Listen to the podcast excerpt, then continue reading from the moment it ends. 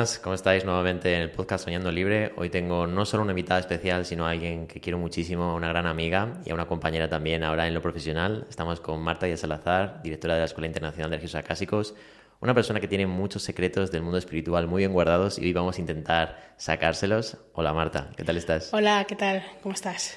Pues muy bien, encantado de tenerte aquí. Y bueno, en primer lugar, siempre le pregunto a las personas, ¿cómo empezaste tú con el camino espiritual? ¿Qué ocurrió para que te gustaran estas cosas? Cuéntanos un poco, para los que no te conozcan. Bueno, pues yo empecé de manera involuntaria. Todo empezó a raíz de la muerte de mi abuelo con tres añitos.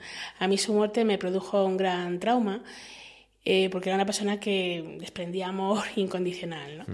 Entonces, bueno, pues a raíz de su muerte, pues empecé a, verle o sea, y a hablar con él. Y luego, pues eh, años más tarde, empecé a tener, empecé a tener diferentes experiencias con, con seres espirituales y empecé a, a desarrollar la capacidad de comunicarme con los elementos de la naturaleza. Así, de, de bote pronto. De golpe y porrazo. La verdad es que fue. Yo estaba pasando una época en el colegio muy mala. Y de buenas a primeras, pues de repente escucho lo que sea al viento. Además me acuerdo que estaba en el jardín de mis padres, estaba ahí como llorando. Y de repente pues siento como una, una brisa y venía como una especie de voz, una voz que yo podía eh, sentir, no con mis oídos, sino en mi mente, ¿no? No sabría explicar exactamente el proceso, de ser algo de relacionado con la telepatía. Y entonces empecé a escuchar tranquila, no pasa nada, y a partir de ahí, pues eh, empecé a desarrollar con él una comunicación bastante interesante. Y empezó a suponer para mí un guía en todo este camino, ¿no? Eh, al principio, claro, como era una niña, pues me lo tomaba todo como, como un juego, como una fantasía pero empecé a desarrollar ciertos dones y a empezar a conocer eh, guías espirituales. De hecho, la primera guía espiritual que a mí sí me presentó, me acuerdo que se llamaba Luna, y era una mujer así morena, alta, muy guapa. Y entonces, pues, mm, me enseñaba cosas, cosas que, bueno, eh, a mí me resultaba como un juego. Y, mm, y la verdad es que era, era muy interesante, ¿no? Eh, el poder desarrollar ese tipo de cosas mm, era fascinante. ¿Qué edad tenías ahí? pues ahí tenía... Porque eras muy pequeñita, ¿no? Ahí tendría pues yo unos nueve años aproximadamente. ¿Y no te daba miedo? Porque yo entiendo que debe ser cuando empiezas primero a canalizar mensajes y después ya empiezas a ver incluso espíritus, ¿no? Es que... ¿Lo llamabas así cuando eras pequeña? Mm, ¿Espíritus? No lo llamaba espíritus porque no conocía ese término como tal. Y además que lo fueron haciendo de una forma tan para mi edad que no me dio miedo. Porque como que jugabais? Sí, era como un juego y luego además empezó a ocurrirme también el conocer otro guía espiritual que empezó a sacarme al plano astral. Ahí tenía pues eso, 9, 10 años más o menos. Y eh, me acuerdo que el primer lugar al que yo fui astralmente era lo que se conoce como el mundo de los elementales, que son las famosas hadas, duendes, ¿no? Entonces empezaron a meterme en este mundo eh, desde un punto de vista muy para una niña. Vale. ¿Vale? Poquito a poco. Porque ese mundo eh, es paralelo a este, coexiste con este, desde aquí podemos sentirlo pues, o verlo. ¿o claro, cómo tiempo después, ya investigando, pues sí que descubrí que, por ejemplo, los elementales son los guías de los animales y de las plantas, y ellos están en una parte de la cuarta dimensión. Entonces, los niños tienen mucha capacidad para poder verlos. Y en mi caso, pues no solamente podía viajar astralmente, sino que empecé a desarrollar la clarividencia y les podía ver, podía hablar con ellos. De hecho, me acuerdo, como anécdota, me acuerdo que una vez eh, pues teníamos una fiesta de pijamas y había una niña que se estaba metiendo conmigo, me acuerdo que me habían regalado una, una muñeca con una varita mágica. Vale. y yo decía, bueno, pues como me has hecho esto, pues que te dé fiebre, ¿no? Y luego a la niña pues le dio fiebre curiosamente. Pero bueno, eso es muy mal, malvado. Claro, lo que pasa es que cuando estás empezando a experimentar... Lo con inocencia. Sí, y además luego también pues los guías me explicaban, no puedes hacer eso porque eh, no puedes hacer mal a la gente, las cosas que poco a poco te vamos enseñando, tienes que hacerlas para hacer el bien, porque tienes que ayudar a la gente. ¿Y te dijeron que existía el karma? Es decir, te dijeron de alguna manera, o tú lo experimentaste porque te pasó algo donde viste que si hacías mal te volvía todo eso? No, no me lo dijeron exactamente ellos, pero eh, tuve una experiencia increíble con 12 años. Y me acuerdo que había en mi casa una habitación completamente vacía y empecé a ver toda la habitación eh, llena como de niebla. Y además era una niebla que tenía como una especie de olor, como a coco o algo así. Y empezaba a escuchar voces y ver siluetas como si fuesen sombras arrancadas de, de, la pared y destellos de luz. Entonces, claro, todo eso empezó a mí a preocuparme y es cuando empecé a hablar con mi madre, oye, mamá, mira, me está pasando todo esto, no entiendo qué es lo que me pasa, ¿no? Porque antes tus padres no sabían que veías a las mm, hadas. Lo sabían porque yo siempre he sido muy abierta con estas cosas. Pero, no te creían. Pero lo tomaban como pues fantasías, sí, lo típico del niño, invisible. Exactamente. Entonces me acuerdo que mi madre se puso a, investigar un poco a ver qué es lo que me pasaba y curiosamente en la zona donde vivía pues eh, hubo una feria de meigas, que son las brujas gallegas. Bueno. Y entonces pues tuve la la fortuna de ir allí y, y, claro, cuando te suelen preguntar, a ver, amor, dinero, salud, y yo, brujería. Y me decía, ¿cómo que brujería? Y yo, sí, brujería, magia. Y entonces le, le expliqué qué es lo que me estaba ocurriendo. Me dijo que por ser meiga ella no me podía ayudar porque tiene que ser alguien que sea... Eh, Como un medium. no, no, no, no, porque el, el hecho de que ella sea meiga no es compatible con con, con mi ciudad o algo así, con, la, con quién me puede enseñar a mí. Es como que una meiga tiene que enseñar a otra meiga, ¿no? Entonces, bueno, pues ella me facilitó eh, una parapsicóloga que, eh, que, era increíble porque además esta parapsicóloga estuvo pues enseñándome algunas cositas y eh, tuve la gran fortuna de que me recomendó mi libro favorito, que es el de la práctica de las llamas de Saint Germain. Porque para quien no lo sepa, ¿qué es lo que hace un parapsicólogo? Vale, un parapsicólogo eh, no es como un psicólogo convencional.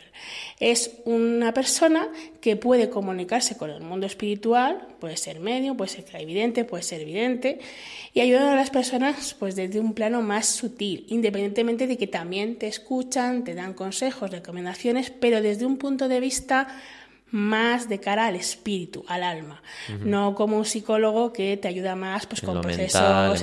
Exactamente.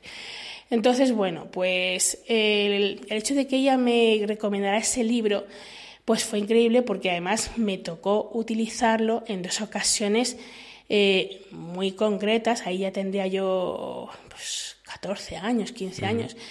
Y me acuerdo que en mi entorno familiar pues había un niño con seis añitos que tenía leucemia. Y en el libro yo había leído que la llama verde, pues que servía para poder sanar. Las llamas, pues son eh, a nivel energético, son unas energías muy potentes que están dirigidas y representadas pues por ángeles, arcángeles, maestros ascendidos. Eh, hay muchos integrantes dentro de cada llama, ¿no? Hay siete principales y entonces yo eh, en aquel entonces sabían que me gustaban estas cosas y aunque eran personas más escépticas que no creían en, todo esto, pues estaban desesperadas, no sabían qué hacer porque además le decían que el niño iba en dos meses se iba morir. Y entonces pues dije, bueno, pues lo voy a intentar, ¿por qué no?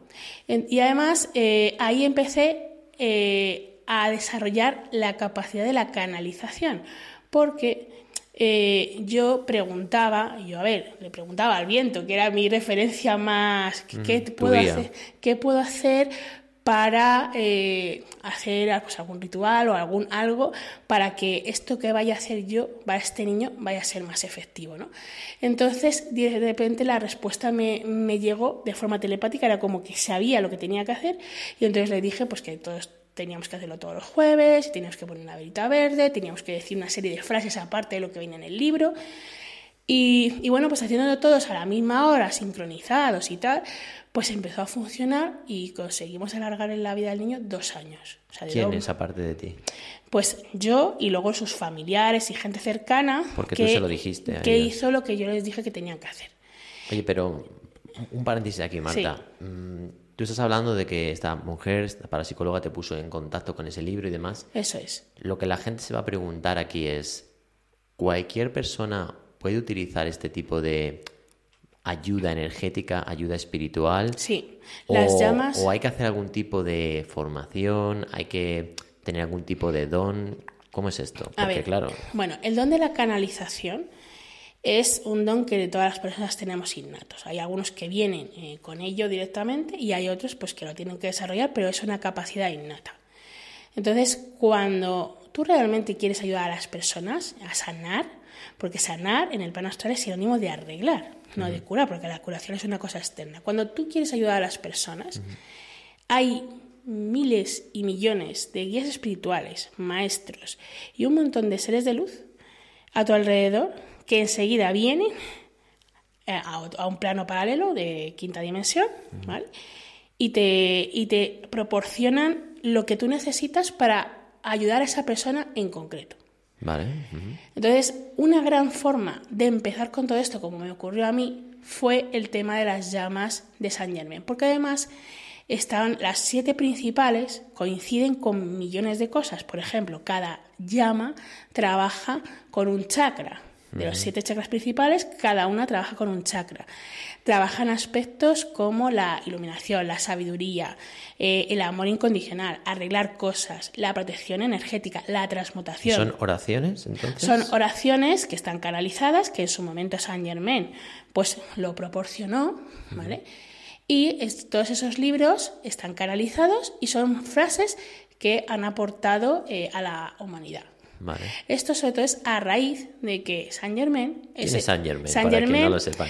Saint Germain es una es actualmente el presidente del Tribunal Kármico. El Tribunal Kármico es el que de alguna forma cuando las personas fallecen, pues te dicen pues qué has hecho en tu vida y, qué vas a hacer en las siguientes pues para compensar eh, todo lo no malo, sino todo lo que no hayas hecho correctamente en tu vida. ¿no? Entonces él, eh, Saint Germain, eh, se convirtió en maestro ascendido después de unas largas vidas, eh, pues aprendiendo un poco de todo, ¿no? porque él ha vivido muchísimo. Es decir, que fue un hombre que llegó a la iluminación. Llegó a la iluminación y de hecho su mayor, eh, su mayor esplendor fue en la época de Luis XVI, porque él empezó a especializarse en alquimia y al especializarse en alquimia, pues empezó a experimentar y a desarrollar una serie de elixires, como por ejemplo la piedra filosofal, no la de Harry Potter, sino que es, sino que es, un, algo que él hizo. Y luego además, algo muy curioso de Saint Germain es que es de las pocas personas, junto con Jesús y algún otro maestro, que ha conseguido despertar sus 12 capas de ADN. ¿Vale? Porque tenemos, aparte de las tres que son oficiales, el 97% restante, que lo llaman ARN, realmente forma parte de las 12 capas. Entonces, cuando alguien aprende a despertar sus 12 capas, pues puede controlar la materia, puede controlar la estructura molecular, no morir, porque regenera las células, y entonces es de las pocas personas junto con Jesús eh, que y, algún otro más que han conseguido despertar esas 12 capas resurrección, ¿no? Porque de lo que se habla de Jesucristo es que revivió. Bueno, en el libro de las llamas también lo explican, porque Jesús es el director del rayo verde, es uno de los directores, ¿no? Entonces, él explica en el libro eh, lo que realmente quería transmitir con la crucifixión. Esto es, eh, para poner un ejemplo muy malo, como cuando tú haces una lista de tareas, ¿no? Cuando tú haces una lista de tareas, tú lo tachas con una cruz, ¿no? Y cuando aprendes a hacer una cosa, te conviertes en maestro de haber aprendido a hacer esa cosa. Entonces, eh, la crucifixión es que has terminado y has realizado un aprendizaje.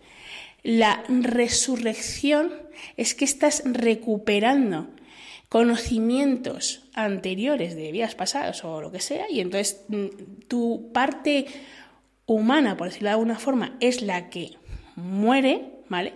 Pero tu ser superior es el que nace, o sea, resucita. El que resucita es tu ser superior, no tu parte a lo mejor corpórea, ¿no? Y la ascensión es que subes a un nivel de conciencia superior. Y eso es lo que realmente significa la crucifixión, la resurrección y la ascensión. Y la iluminación. O sea, la iluminación es como el que se gradúa en la universidad, que has conseguido eh, aprobar todas las asignaturas y entonces te, te gradúas. Porque Has empezado muy fuerte. para, para las personas que vean que están a lo mejor más metidas en el desarrollo personal y no tanto en el espiritual. Sí.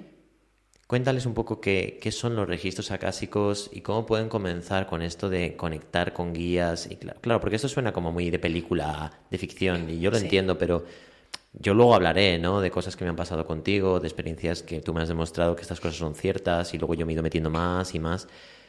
Pero, ¿qué es esto de la canalización? ¿Qué es esto de los registros acásicos y cómo lo descubres tú? Bueno, antes de citar a los registros acásicos, voy a mencionar a dos personas que son grandes genios de la historia, como por ejemplo Albert Einstein, un genio, muy matemático, muy científico, que él decía que la materia solamente es energía ralentizada al nivel percibido por los sentidos. Y después tenemos a Nikola Tesla, que decía que si quieres comprender los secretos del universo, piensa en términos de energía, frecuencia y vibración. Y es que la clave de todo, de todo, de todo es la vibración. Eh, los registros acásicos eh, son una gran biblioteca sutil y universal, sutil porque está en otro plano, universal porque eh, está almacenada ahí toda la información de todo lo que existe en el universo, de todas las almas, de todo lo material, lo inmaterial. De todos los universos. Todos los universos de todo lo que existe y de lo que no existe, o sea, todo. No solo del mundo humano. Todo. O sea, personas, animales, una emoción, el micrófono que tienes ahí tiene su propio registro acásico. Todo, todo, todo está guardado en los registros acásicos que son alimentados por unos escribas, que son los escribas de los registros acásicos. Los registros acásicos realmente en su tiempo fueron creados por el dios egipcio Tot hace eones eh, por una serie de circunstancias que tuvieron que sobrellevar. De hecho, los registros acásicos originalmente se llamaban U305, era una pequeña cámara en la que almacenaban cristales de cuarzo con, punta y diferentes tamaños. Y es que los cristales de cuarzo almacenaban información como nosotros en los pendrive. Entonces, cuando vinieron a la Tierra en su momento, pues hubo un momento en que necesitaban documentar absolutamente todo lo que había en la Tierra, eh, pues animales, plantas, todo, ¿no? Entonces crearon los registros acásicos y sobre todo por una serie de circunstancias que tenían que vivir eh, y por una serie de cosas que hicieron los dioses egipcios, ¿vale? Pues el tribunal kármico les condenó a encarnarse diferentes vidas para eh, saldar un poco pues todo lo que habían hecho con la humanidad en su tiempo, ¿no? Entonces, claro, la diosa Isis, que era una de las que se tenía que encarnar, pues antes de, morir le dijo a Todd, ¿cómo voy a saber yo eh, lo que tengo que hacer en la siguiente vida? Porque ella tenía una misión muy, muy importante, eh, si luego no me acuerdo, porque los humanos cuando fuimos creados fuimos privados de ese 90% de nuestro cerebro que nos eh, reprime nuestras capacidades. Entonces, eh, son capacidades que están dormidas, que se pueden desarrollar, pero fuimos privados de ello. Entonces, para poder compensar eso, el dios Todd, que era muy inteligente, pues se le ocurrió crear los registros acásicos que, eh, según por ejemplo un experto como Edgar Case o Madame Blavatsky, diferentes autores que hablan sobre el tema de los registros acásicos, que canalizan, que son mediums, están en la parte de abajo de la, de la esfinge de Egipto. ¿Vale? Entonces, ¿Qué está debajo de la esfinge de Egipto? Los registros acásicos originales, los que se crearon en la Tierra originalmente hace, hace miles de años Pero antes. No en el plano 3D, sino en la quinta dimensión. No, eh, originalmente se crearon en, la, en el plano de tercera dimensión. De hecho, fue eh, más o menos a la par de la época de los atlantes. Eh, los atlantes eh, trabajaban con cristales y almacenaban información a través de pirámides y de cristales que además estaban colocados eh, con la forma del cubo de Metatrón, que es una forma de la geometría sagrada. Tenían un gran cristal central y alrededor de él tenían 12 cristales, ¿vale? Todos en forma de pirámide y con punta, y entonces recibían información del universo y de diferentes lugares y luego dentro de esos sitios eh, estaban formados por cristales de cuarzo y amatista y, además eh, todos los atlantes aprendieron desde niños el arte de la canalización. Podían canalizar eh, guías espirituales, maestros, empezaron además a recibir el conocimiento de estos seres más elevados como el dios Tod con relación a los registros acásicos, les enseñaron la técnica original que se llama Ankamatba, que es la técnica original egipcio-atlante, y entonces ellos aprendieron desde el principio a acceder a sus registros acásicos y de todo el universo, por eso se convirtió en una civilización tan elevada. Pero hubo un momento en que tanto poder y tanta información empezó a hacer que se despertase el ego y empezaron a eh, conquistar diferentes continentes y a tener guerras con prácticamente todo el planeta. Entonces llegó un momento en que eh, a nivel kármico se decidió crear el tema del diluvio universal para resetear un poco la Tierra y empezar de cero. Vale. Ostras, Marta, qué de cosas. Es mucha información. Eh, yo te lo voy a preguntar directamente.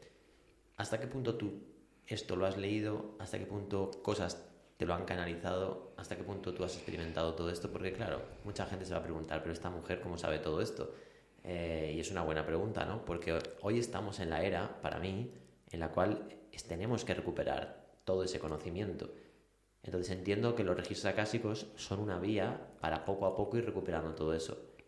En tu caso, ¿para qué te han servido entonces los registros? ¿Has recuperado todo eso gracias a los registros o también has leído, has escuchado a otros? Pues ha sido un poco mezcla. Eh, en mi caso, eh, a ver, cuando se me despertó el tema espiritual, eh, hubo una época en la que conocí a un guía espiritual que me llevó a una vida pasada mía en el año 1400 y pico en Irlanda. ¿no? Esa experiencia fue para mí, o sea, ese clic, el antes y el después. Y fue lo que me llevó a mí a querer buscar respuestas, porque los registros acásicos son eso, respuesta a las preguntas existenciales de todo tipo, ¿qué estamos aquí? ¿Cuál es nuestra misión de vida? Eh, ¿Por qué me pasa todo esto? Porque empecé a desarrollar dones casi de la noche a la mañana, o sea, a raíz de tener esa regresión, eh, a la mañana siguiente ya no era la misma persona, tenía recuerdos de vidas pasadas, se me empezaron a despertar dones como por ejemplo leer las cartas, me acuerdo que estaba en una cafetería con unas amigas y había un mazo de cartas de baraja española y de repente me empezó a arder toda esta zona y empecé a coger las cartas y a mirar y la gente se me quedaba mirando como diciendo, Marta, ¿qué te pasa? ¿Qué te pasa? Y yo, pues no sé, dice, ¿me sabes leer las cartas? Y yo, ¿eso de las cartas qué es? Pues leer el pasado o el futuro con las cartas. Y yo, ah, pues no tengo ni idea. Y entonces empecé a experimentarlo y encima aceptaba, como además estábamos en un pueblo, pues se corría la voz, pues al día siguiente tenía más gente y eso me dio la posibilidad de empezar a investigar. Pero a experimentar. a experimentar. A experimentar, porque ahí es cuando empecé a canalizar. Canalizaba cosas que otros me estaban preguntando a través de las cartas y encima acertaba. Y luego empezaron a preguntarme también pues, si sabía leer las manos. Y claro, para mí, para, para mí era todo eso un descubrimiento porque además en esa época no había internet y, y no podía investigar todo lo que me estaba ocurriendo en libros. ¿no? Entonces, eh, a raíz de todo lo que me estaba ocurriendo, yo le pregunté a este guía espiritual, ¿qué me has hecho? Porque a raíz de que me has hecho esta experiencia, pues de repente me pasa esto, ¿no? Y entonces empezaron a enseñarme lo que es eh, el plano astral, la quinta dimensión. Eh, empezaron a enseñarme que eran lugares a los que tú podías ir y compartir conocimientos con guías y seres que ya no están en el plano de tercera dimensión y que ayudan a las personas a evolucionar, porque me decían que yo tenía una misión de vida. Y empezaron a hablarme de ese término, misión de vida, ayudar a las personas, ayudar al mundo, a salvar el mundo. Siempre me decían ese tipo de cosas, ¿no? Yo decía, jolín, pero ¿cómo voy a hacer eso, no? ¿Cómo el mundo es enorme, ¿no? ¿Cómo voy a hacer esas cosas, no? Y ya cuando ya se creó Internet y empecé con todo esto, me decían, ¿ahora qué? Ahora, ahora ya hay Internet, ¿no? Para poder hacer esto, ¿no? Pero a raíz de todo eso empecé a descubrir lo que es la canalización. Y luego eh, descubrí que la canalización no solamente era que a ti te llegaba información y tú dabas unos mensajes, ya sea a través de la lectura de cartas, a través de la lectura de manos. me tocó hacer eh, algo también increíble, que es que una persona me vino y me dijo, oye Marta, tú que tienes estos dones, tú puedes sanar a mi abuelo. Y claro, yo en aquel entonces pues experimentaba con todo, ¿no? Porque tenía mucha curiosidad. Y yo, pues mira, no tengo ni idea de si puedo hacer algo así. ¿Puedes intentarlo por lo menos? Entonces fui a su casa, me acuerdo que lo estaba ahí tumbado y, y lo primero que se me ocurrió fue ponerle las manos encima. Mm. Y entonces empecé, y yo necesito ayuda, ¿qué hago? no sé qué hacer, ¿no? Yo siempre miraba hacia arriba y yo no sé qué hacer, ¿qué hago? Y entonces de repente mis manos empezaron a arder y empezó a extender una como energía. Él empezó a sentir calor y al poco rato, pues empezó a sentir mejor. De hecho, a los pocos días fue al médico y lo que tenía ya no lo tenía, se lo había curado. Y entonces, pues, eso ya para mí fue, yo, a ver, ¿qué es esto? ¿Qué me pasa? Y entonces me empezaron a explicar, ¿no? Que eh, las personas mm, tenemos la capacidad de canalizar eh, energía y esa energía se convierte en mensajes, en sanación, en algo que tú necesites, eh, pues por ejemplo, para conseguir un, trabajo. Ellos te mandan energía, te mandan, y entonces esa energía tú la puedes utilizar para dar mensajes a la gente, para sanación y para un montón de, de cosas, ¿no? Las posibilidades son ilimitadas. Y cuando a alguien no le pasa como a ti, que fue un proceso natural desde pequeña, ¿qué es lo que puede hacer? Te hago dos preguntas, ¿vale? ¿Qué es lo que puede hacer para empezar a sentir todo esto y ver cómo realmente no está sola? Porque hay mucha gente hoy en día que se siente muy sola, que no siente, no sabe cuál es su misión, qué hace aquí, ni siquiera, ya no hablo de misión laboral, sino cuál es el sentido de la vida. ¿Qué pueden empezar haciendo para conectar con esto y cómo les puede ayudar en lo cotidiano? Pues lo fundamental, fundamental, fundamental es trabajar con su vibración. ¿Qué es esto de la vibración? Las personas, a todo en el universo vibra porque todo está formado por átomos, las personas también. Entonces, en función de nuestro nivel de conciencia, vibramos en un determinado, eh, en unos determinados hercios, que es como se mide la frecuencia de vibración. Para que te hagas una idea, el amor vibra en 500 hercios, la felicidad en 540 hercios y el miedo en 100 hercios. Entonces, en función de nuestro nivel de conciencia, de nuestros sentimientos y de nuestras emociones, vibramos a un nivel. La quinta dimensión, que es donde suelen estar los guías espirituales, los seres de luz, es una dimensión de conciencia más elevada que vibra a partir de 500 hercios. Entonces, ¿cómo pueden las personas alcanzar una vibración ahí? Porque es como sintonizar una radio. Si tú sintonizas la frecuencia correcta, puedes poder trabajar con él. Meditando. Exactamente. Meditando, trabajando los chakras, también cambiando el tema de la alimentación, intentar, por ejemplo, reducir el tema de los flúor, la comida procesada, intentar tener una alimentación lo más natural posible. Exactamente. Y vencer el ego. Trabajar mucho, mucho el tema del ego y la mente. ¿Por qué? Porque cuando estamos canalizando no sabemos distinguir los mensajes de la mente y del ego de los mensajes de un ser superior o de tu yo superior.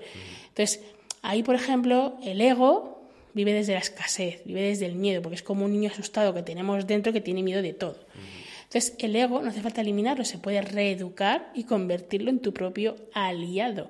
Una vez que aprendes a distinguir que los mensajes que vienen de la quinta dimensión, de los seres de luz, son mensajes que no te van a juzgar porque ellos ya han pasado por esos caminos, son mensajes que te van a aportar algo, que te van a ayudar, que te van a generar la mejor hoja de ruta, porque la combinación de guías espirituales, registros acásicos y canalización puede suponer un antes y un después en la vida de cualquier persona a todos los niveles de su vida. Por ejemplo, eres escritor, puedes canalizar lo que vas a escribir, una obra. Eres compositor de música, puedes canalizar una canción. De hecho, hay gente que lo hace sin saber qué está haciendo, ¿no? Sí, de hecho, en un retiro al que fuimos hace, hace poco, me acuerdo que el, cocinero canalizaba las recetas de lo que estaba haciendo. estaba la comida, por Dios. Y estaba, estaba brutal, y entonces yo se lo pregunté, oye, tú canalizas lo que estás cocinando, ¿no? Yo sé que es real lo que dices, porque recuerdo en el retiro precisamente de Alma, que haremos segunda parte, y tú cambiabas cuando te tocaba hacer tu parte, que tú me decías, tú también cambias. Y yo decía, yo, pues, yo me siento yo todo el rato. Pero tú te ponías, empezabas a andar por la sala y yo me quedaba con Juan Carlos, con amigo. Y nos mirábamos él y yo diciendo, pero, ¿qué hace? O sea, y, y de repente empezabas a hablar y hablar y hablar. Y yo cuando te veo en lo cotidiano, no eres así. Entonces es como que algo entra en ti y te transformas. Exacto, exacto. porque a mí aprender a canalizar... Porque has hablado de los yo, cuéntanos un poco todo esto. A ver, a mí aprender a canalizar, trabajar con mis registros acásicos, porque los registros acásicos llegaron a mí en un momento en el que estaba buscando respuestas de verdad a todo lo que me estaba ocurriendo, porque estaba empezando a hacer muchas regresiones a muchas vidas pasadas. Y, claro, era como, ¿qué es esto? ¿Qué me está ocurriendo? ¿no? Entonces, el hecho de tener a, a mi compañero Juan Carlos, que en aquel entonces trabajábamos juntos, él empezó también con su despertar espiritual y claro, pues mm, queríamos ver qué es lo que nos estaba ocurriendo, ¿no? Y empezamos a investigar de todo lo que se, podía, se nos podía ocurrir. Y como además no teníamos tiempo por nuestras vidas de poder practicar, me dice, oye, ¿cómo vamos a poder hacer para aprender cosas si en nuestra vida diaria no tenemos tiempo. Y entonces, como yo eh, desde muy pequeña em, eh, trabajaba en el plano astral, y yo, jolín, pues vamos al plano astral, porque en el plano astral el tiempo no existe y ahí podemos aprender cosas y luego investigarlas por nuestra cuenta. Ah, vale. Entonces empecé a, a contar con él y con otra persona más.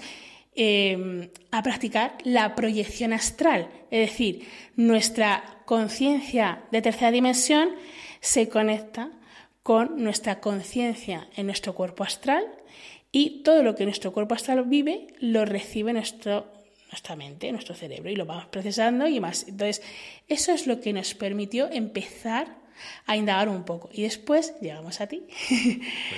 con el tema del Reiki, porque nos decían que con el Reiki pues, se podían sentir energías, se podía contactar con seres espirituales y fue una gran forma de abrirnos a la energía universal. Increíble cómo todo está hilado, destinado a encontrarnos con las personas que nos tenemos que encontrar. Y, Exacto. Entonces siento que todos estamos siendo guiados desde un amor increíble, sin darnos cuenta y quejándonos a veces demasiado. Y yo te voy a, te voy a bajar a tierra, ¿no? Porque Antes de que me bajes a tierra, te voy a contar algo que es increíble. Cuando empezamos contigo con el tema del Ricky, escuchamos el tema de registros acásicos, que era algo para obtener respuestas a todas las preguntas y que todas las preguntas tenían respuesta. Entonces nos apuntamos y en la iniciación de registros acásicos, cuando subí a ver mis registros, la primera persona que me recibió fue mi abuelo materno, el que falleció cuando yo tenía tres años. Y entonces, para mí, a partir de ahí, por ejemplo, dejé de tener miedo a la muerte, porque me, dio, me di cuenta que sí, ya no están aquí, pero siguen ahí. Y puedes volver a conectar con ellos. Y los registros acásicos es lo que te permite, te permite conectar contigo, recibir respuestas, trabajar con guías espirituales, con seres de volver a sentir a personas que ya no están. Jolín, Marta, pues qué guay todo esto que cuentas. Eh, me parece súper interesante dentro de que, claro, yo cuando comencé con el Reiki, después comencé con la espiritualidad, me empecé a dar cuenta de esto, de que hay un mundo muy profundo con el tema de los guías. Sin embargo, hay algo que sí te quiero preguntar, porque yo hubo una temporada que estuve haciendo sesiones para las personas de registros acásicos, yo también me formé hasta la maestría, pero dejé de hacerlo por una razón. Y es porque empecé a ver que la gente lo que quería es saber su futuro. Y yo siento que no es para eso. Porque los futuros, creo que, vale, hay cosas que están establecidas, hay cosas que venimos a vivir, pero creo que se va generando con nuestras acciones del día a día. Entonces, quiero que me cuentes cuál es tu visión de esto de el destino y el libre albedrío, que tiene que ver con el futuro, y si los registros acásicos sirven para saber el futuro o no. Porque mucha gente viene a, dime qué tengo que hacer. Y es como no utilizan su propio poder personal para elegir. Bueno, pues efectivamente, a ver, los registros acásicos no son una herramienta de adivinación, son una herramienta para eh, alcanzar sabiduría y conocimiento y obtener respuestas también se pueden hacer respuestas de cara al futuro, pero hay que tener en cuenta que el futuro siempre cambia en función de nuestras acciones y hay miles de futuros y posibilidades en función del plan de tu alma y de lo que vayas a hacer. ¿Tenemos libre albedrío? Por supuesto. Es decir, las personas cuando nacemos tenemos el libre albedrío de hacer lo que consideremos en nuestras vidas, independientemente del plan del alma. En el plano astral son dos cosas sagradas, el plan del alma mm. y el libre albedrío. ¿Qué significa eso? Las personas, por ejemplo, cuando una persona va a sanar, ¿vale? Eh, va a algún sitio para que le curen, ¿vale? Eh, si la persona no acepta la sanación, porque sanar en el, porque sanar en el plano astral es sinónimo de arreglar, No se va a curar. No basta con decir de boquilla, sí, me quiero curar. Porque eso lo está diciendo tu parte consciente, pero tenemos más partes, la subconsciente, la inconsciente, y todo nuestro ser tiene el libre albedrío de rechazar esa cura. Muchas veces quien no se da permiso para ser sanado es la propia alma. Es decir, las personas venimos a este planeta, el planeta Tierra, a aprender. Todas las almas que vienen a este planeta no son originarias de la Tierra, sino que vienen de muchísimos lugares. Entonces, ¿qué ocurre? Que empezamos a aprender de cero y venimos a aprender de todo, lo bueno, lo malo, eh, una enfermedad, un dolor, eh, lo que sea. Y todos venimos con nuestros compañeros de equipo, que cada uno adopta un rol. Pues en una vida pues eres el padre, la madre, el hijo, ¿vale? Y todos venimos a hacer un aprendizaje en función del plan de nuestra alma. ¿Qué es eso del plan del alma? Bueno, pues todas las personas desde que nuestra alma fue creada por primera vez, se nos asignan una serie de guías, maestros, maestros espirituales, profesores, que nos van llevando de la mano en función de lo que vayamos a hacer, del para qué ha sido creada nuestra alma. Por ejemplo, tu alma puede haber sido creada para ser en un futuro un guía espiritual, o puede ser un maestro, o un ser eh, sanador, como por ejemplo los médicos acásicos, que son los médicos que vienen del sistema Alfa Centauro y que ayudan a diferentes eh, los médicos planetas. del cielo, ¿no? Exactamente, ayudan a todos los seres que pueden a sanar. Entonces, en función de lo que vayas a hacer, pues es como el que empieza una carrera, una universidad. Y hay algunos que incluso se apuntan como en dos carreras y vienen a hacer varias cosas al mismo tiempo, porque todo es un aprendizaje. Y cuando hemos aprendido lo que corresponda que tengamos que aprender, morimos. ¿Pero qué quiere decir esto de que el alma no acepta la sanación? Entiendo que es el ego el que no acepta la sanación. No, a ver, el alma, eh, a ver, el alma tiene una parte en la que se exige a sí misma el aprendizaje. ¿vale? eso sí. Entonces, por ejemplo, imagínate que en una vida una persona ha sido un asesino, ¿vale? Ha venido a aprender qué es ser un asesino, ¿vale? Y en la siguiente vida, esa persona pues tiene un tumor, imagínate. Porque está asociado a nivel kármico a algo que has hecho en una vida pasada. Tu alma no se está dando permiso para ser sanada en esa vida posterior porque hay una parte que está también asociada al ego del personaje de esta encarnación que se siente culpable de haber hecho eso en vidas pasadas. ¿Qué ocurre? Cuando las personas nacemos, antes de nacer firmamos una cosa que se llama el pacto del olvido, que lo que hace es que no nos acordemos de lo que hemos hecho en vidas pasadas. ¿Cómo podemos recuperar esas memorias? A través de los registros acásicos y de la canalización. ¿Recuperar memorias es sanar? Es decir, cuando recuperas memorias, podrías... Porque yo entiendo, entiendo lo que dices, porque lo he experimentado, ¿no? Y lo estoy experimentando, de hecho, en mi vida, que hay cosas que quizás están planeadas y por mucho esfuerzo que tú hagas de arreglar, sanar, están ahí por algo, de un pacto de alma, y aunque a priori parece que tienes libre albedrío y tú haces todo por llegar a esa sanación, llega o no llega cuando tiene que llegar o cuando no tiene que llegar.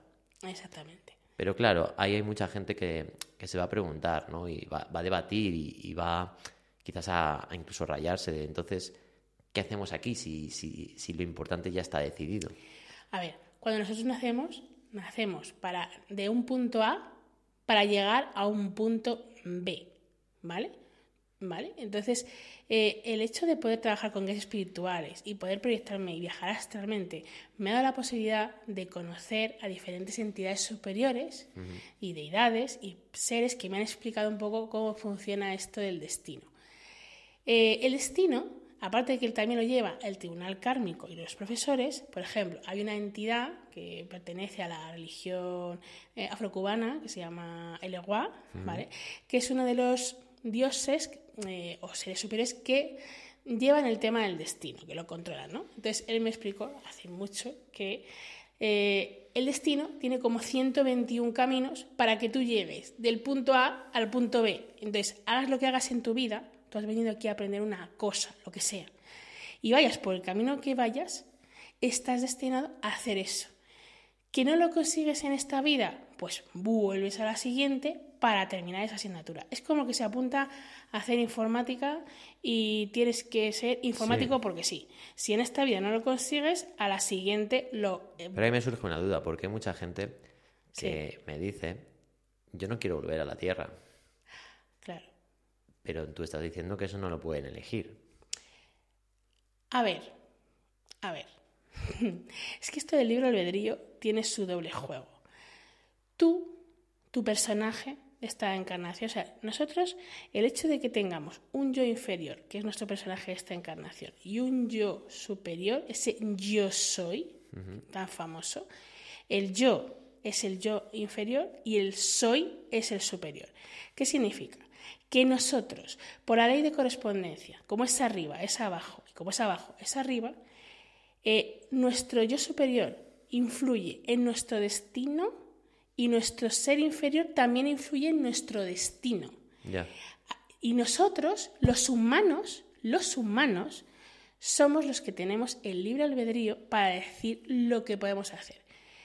Tú no puedes coger y decir en la vida siguiente, ya no quiero volver a la tierra, porque tienes un plan de alma. Y ese plan de alma es el que está dictaminado desde la primera vez que tu alma fue creada para eh, alcanzar una serie de objetivos. Cuando ya has comprendido todo eso y has superado todo, entonces te iluminas, te gradúas y pasas a ser guía espiritual o a hacer alguna tarea que te encomiende. Pero eso no puede ser así por un motivo. Eh, o sea, sí, es así, pero luego hay, hay abuelos y hay gente que no se ha iluminado y sí son guías. ¿Cuál es la diferencia entre los guías más cercanos y la diferencia entre maestros ascendidos que también en momentos específicos pueden venir y para algo específico guiarnos. Porque claro, los guías que han tenido, o sea, personas que han tenido cierto avance espiritual, sí se les permite formar parte de ese equipo, como tú lo llamas, donde nos ayudan en momentos dándonos señales y demás. A ver, es que realmente eh, el tiempo como tal existe en la Tierra. Fuera del plano de tercera dimensión, el tiempo no existe. Y, de hecho, muchos guías, maestros ascendidos, que ya han terminado todo, que ya han terminado su ciclo de encarnaciones, vuelven otra vez a empezar porque están en continuo aprendizaje. ¿Por qué ocurre todo esto? Porque todos somos chispas de lo que se llama la fuente, Dios, el universo.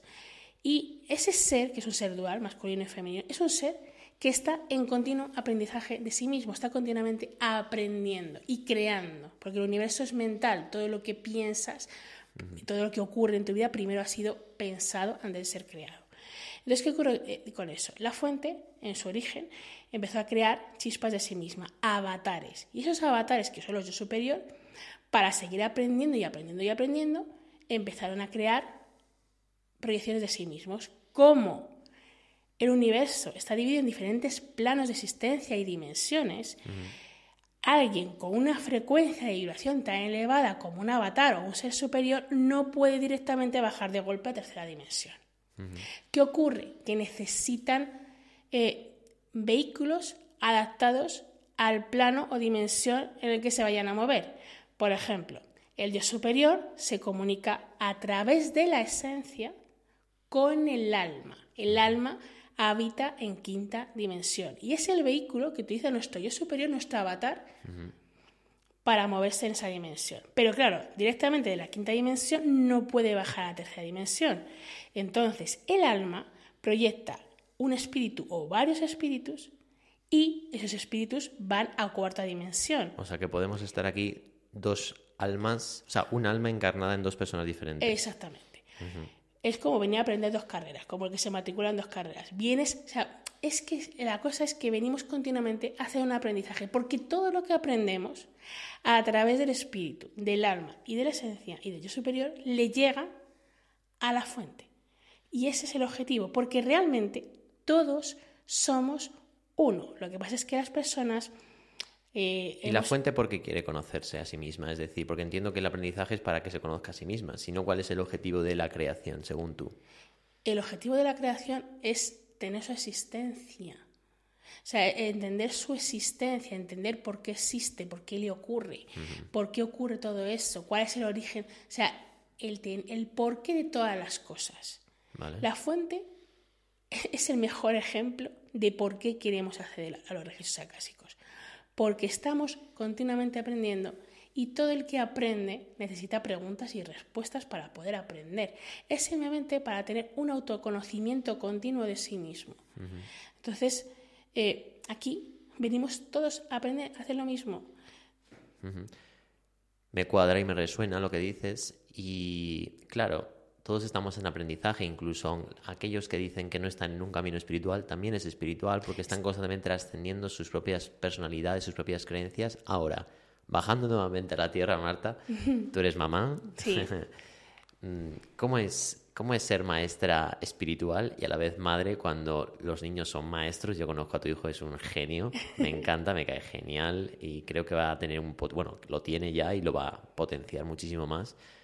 Pero claro, es todo un reto, ¿no? Eh, ¿Cómo está siendo para ti, primero que él sepa que, porque él lo sabe, que tú pillas todo esto, que tú canalizas, que tú sientes las energías, lo vive con naturalidad y cómo es para ti después que él te baje tanto a lo, vamos a decir, mundano, ¿no? Eh, eh, el dinero, la comida, eh, mamá, dame cariño, juega conmigo. ¿Cómo, cómo llevas todo, todo, todo esto? Pues curiosamente, a mí el tener un hijo me hizo todavía despertar aún más. O sea, y ya ese despertar espiritual lo estaba llevando desde pequeña, el tener un hijo te despierta todavía más. Porque además mi hijo tiene TDAH. Entonces, el hecho de tener eso pues a mí me llevó a querer mm, todavía más respuestas y necesitaba dedicarle un tiempo que no tenía, porque yo antes de dedicarme profesionalmente a todo esto tenía un trabajo convencional en una compañía de seguros, de administrativo, atendiendo llamadas, siniestros, personas y no tenía tiempo para mi hijo. O sea, me, levantaba muy temprano, le llevaba al colegio muy temprano, le dejaba en ampliación y no tenía tiempo absolutamente para nada y mucho menos para mí. Y luego además empecé a cargarme de deudas, a hacer un montón de cosas y luego en el, afán de ayudar a mi hijo con su problema, eh, nadie me daba respuestas. Ibas a cualquier sitio, nadie te da respuestas, nadie te da respuestas. Entonces eh, me dijeron los guías espirituales que qué necesitaba para dedicarme 100% a transmitir a las personas todo lo que ellos me habían enseñado y más, y dejar mi trabajo convencional. Y ahí es cuando empecé a enfrentarme a mi verdadero ego. Es decir, uh, ostras, tenía un trabajo fijo, eh, estable, estaba más o menos bien y, el, el, miedo del pánico de decir, me voy a quedar sin trabajo, ¿qué voy a hacer? ¿no?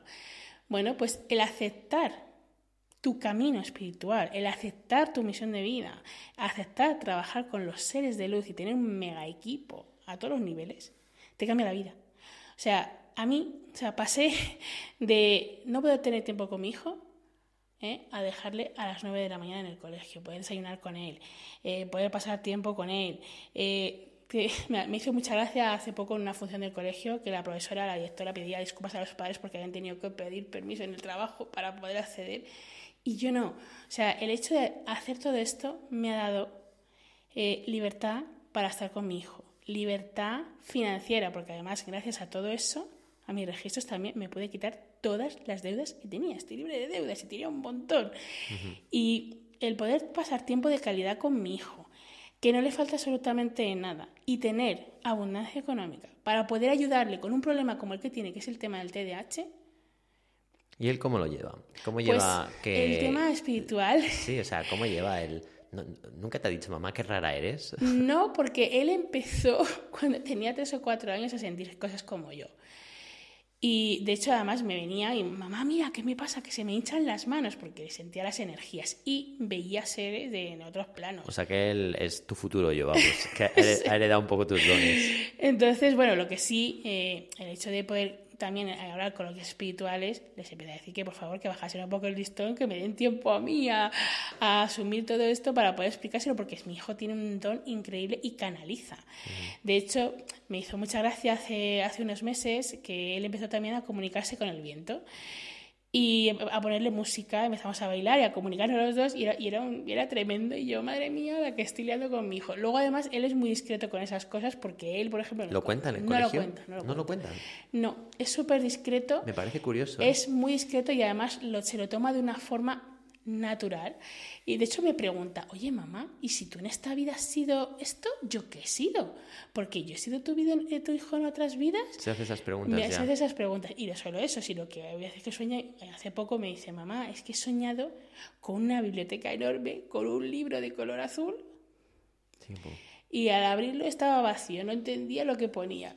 Y luego, otra cosa que le pasó a mi hijo es que vio al arcángel Miguel ¿En serio? Y el arcángel Miguel le dio una bola dorada. Entonces, pues, es, eh, ¿cómo le explicas eso a un niño?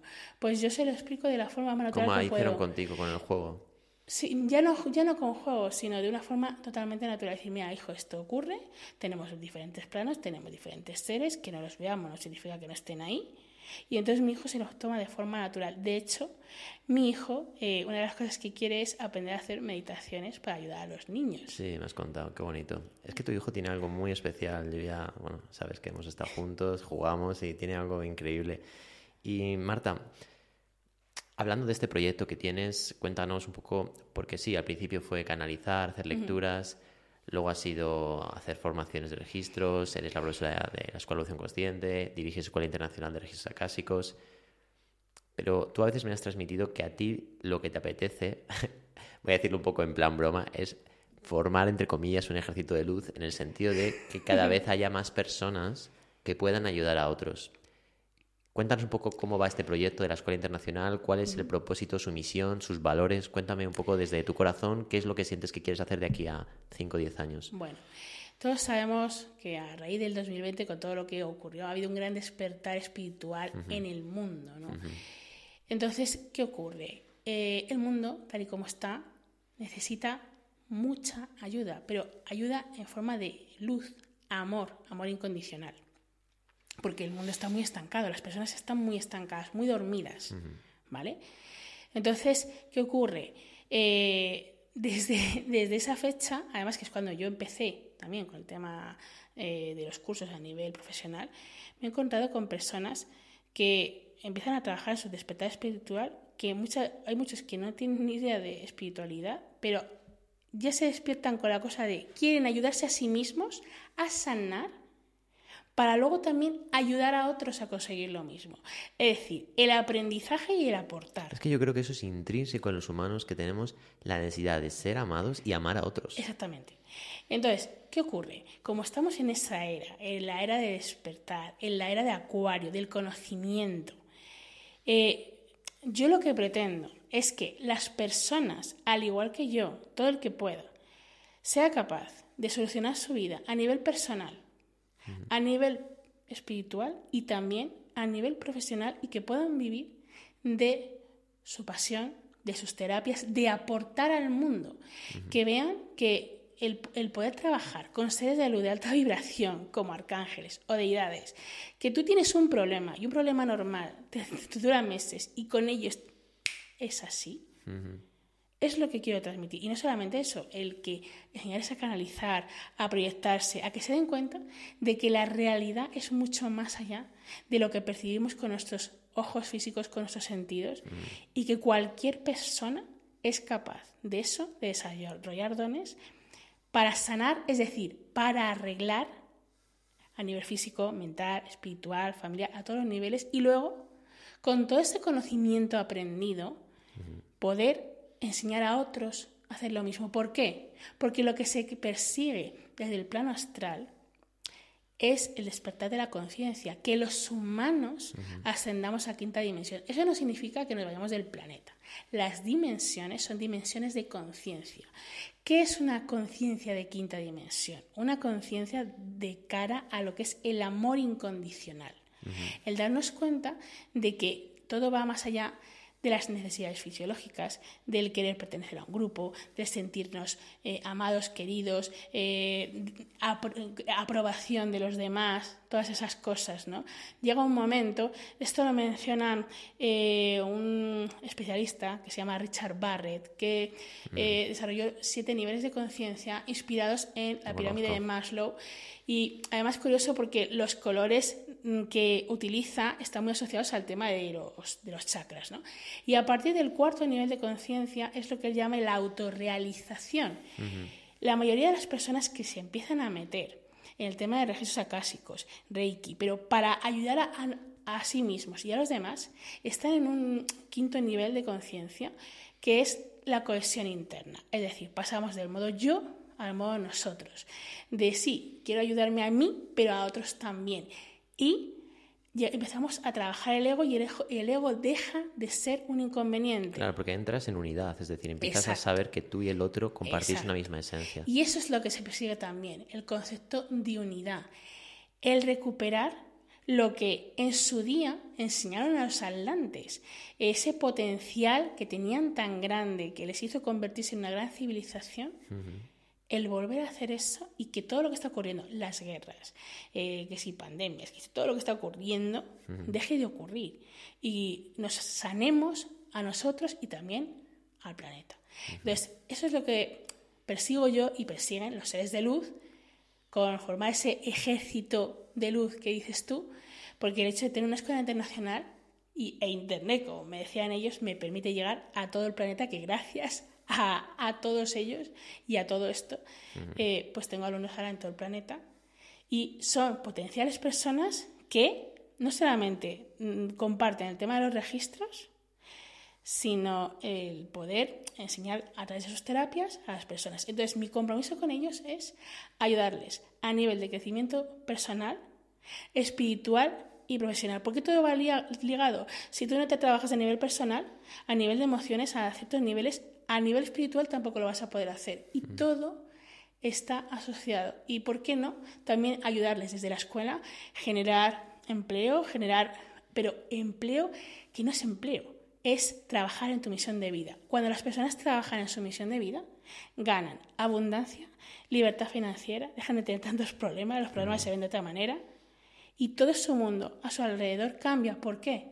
Porque vibramos a partir de 540 hercios, que es la frecuencia de la felicidad.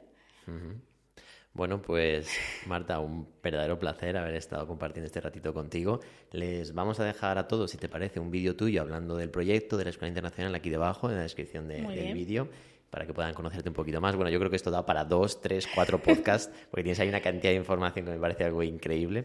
Así que nada, espero que os haya gustado este podcast. Eh, si os ha gustado, suscribiros, compartirlo y nos vamos viendo en siguientes ocasiones. Nos vemos pronto. Mucho amor y mucha luz. Chao, chao. Chao.